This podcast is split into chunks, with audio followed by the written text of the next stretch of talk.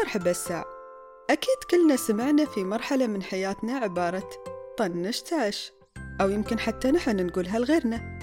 التطنيش أو التجاهل هو فن هي فن وإذا فن معناها أن نقدر نتعلم هذا الفن. وأنا بكلمكم في هذه الحلقة عن تجاهل الناس أو الملاحظات والتعليقات أو حتى الانتقادات السلبية اللي تصادفنا في الحياة. انزين. كيف أطنش؟ أنا بقول لك كيف. بس قبل لا أقول لك كيف لازم نتفق أن عشان نتعلم مهارة جديدة نحتاج وقت. ما في يوم وليلة ومثل ما قال رسول الله صلى الله عليه وسلم إنما العلم بالتعلم والحلم بالتحلم. بمعنى أن لازم نتدرب على اكتساب هالمهارة ونواصل ممارستها لين نتعود عليها وتصير عادة أو طبع فينا. يلا نتعرف على الخطوات. أول خطوة نبدأ فيها هي الاقتناع. نقتنع بأن فن التجاهل أو التطنيش له فوايد عليك. مثل شو؟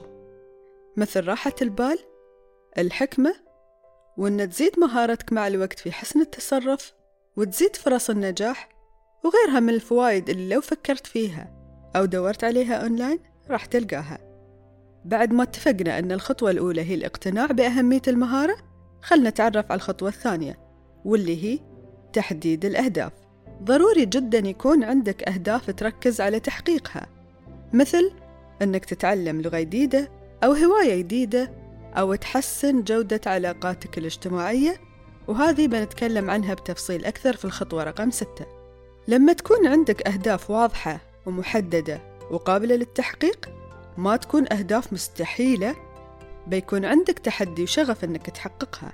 وبهالطريقة تقدر تشغل نفسك بشيء إيجابي ومفيد ويساعدك في تشتيت ذهنك عن المحيط السلبي وإعادة توجيه طاقتك في أمور تنفعك أكثر. الخطوة الثالثة هي تنظيم الوقت. ليش تنظيم الوقت مهم؟ لأن هالشي بيساعدك تقسم وقتك في تحقيق الأهداف اللي حددتها لنفسك.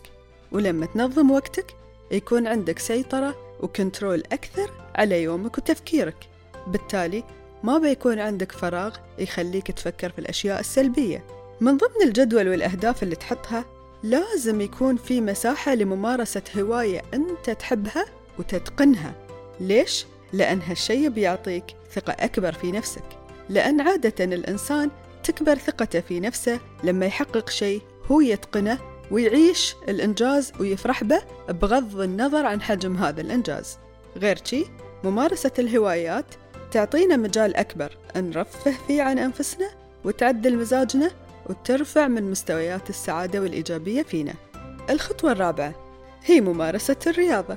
طبعا كلنا نعرف أهمية الرياضة وفوائدها والأهم من تنظيم الوزن وبناء العضلات هو زيادة الثقة بالنفس ورفع مستويات السعادة. لأن الرياضة تساعدنا نتخلص من التوتر والعصبية وأي مشاعر سلبية ممكن نعيشها خلال اليوم وبالتالي تتحقق معانا نتيجة صفاء الذهن. وصفاء الذهن يخلينا نركز بشكل أكبر وأكثر فاعلية في تحقيق أهدافنا. ننتقل للخطوة الخامسة وهي تعزيز الثقة بالنفس. قلنا ممارسة هواية تتقنها ترفع من الثقة بالنفس وممارسة الرياضة كذلك. ولكن في شيء مهم لازم تسويه وهو إنك تكلم نفسك. وترى ما حد بيقول عنك مينون. هذا الشيء جدا صحي وعلمي. ولكن ضروري يكون الكلام إيجابي. وتردد على نفسك التعليقات الإيجابية اللي تسمعها من الناس أو تحب تسمعها من الناس. مثل أنت ناجح. أنت قوي. أو أنت جميلة. وغيرها من الصفات اللي ترضيك.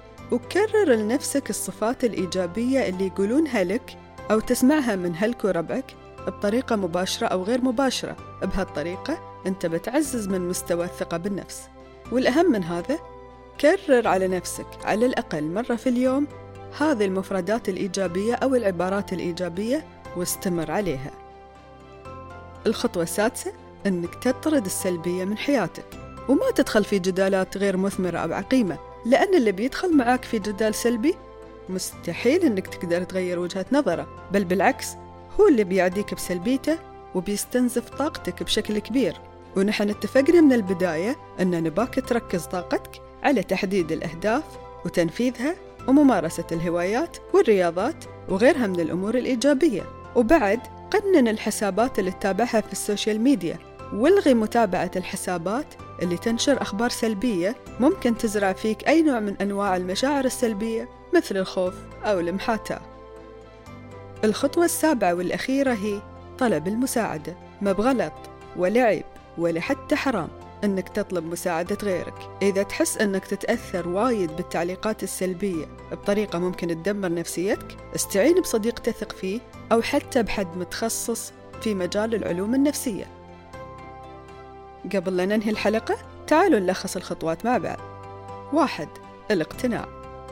اثنين تحديد الأهداف. ثلاثة تنظيم الوقت. أربعة ممارسة الرياضة. خمسة تعزيز الثقة بالنفس. ستة طرد السلبية من حياتك. سبعة الاستعانة بصديق أو مختص. ونصيحتي لك تأكد تماما أن ما حد يقدر يأثر عليك إلا إذا أنت سمحت له وأعطيته مجال. فلذلك طنش.